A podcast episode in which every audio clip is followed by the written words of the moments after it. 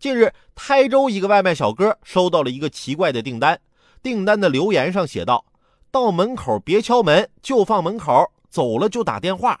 走廊上遇到人不要对视，救救孩子。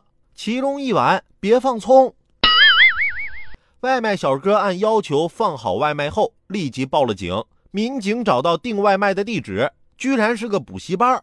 四个十五六岁的少女说自己学习压力大，就搞了个恶作剧，想要戏弄一下外卖小哥。一来是为了找刺激，二来是为了宣泄自己的学习压力。在民警的批评下，四位女生才认识到问题的严重性，纷纷表示了歉意。就算课业压力大，也不应该靠恶作剧戏弄他人来发泄情绪啊！都恶作剧了，还叮嘱别放葱花。初中生这年纪也不小了。要有起码的是非观念，这样做不仅浪费公共资源，还害得外卖小哥心寒。将来真要有需要帮助的人，该怎么办呢？要不是看在你们几个是未成年的份上，真想罚你们吃一碗葱花。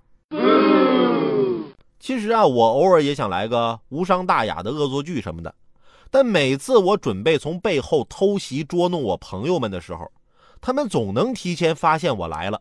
可能是因为我穷的叮当响的声音出卖了我吧。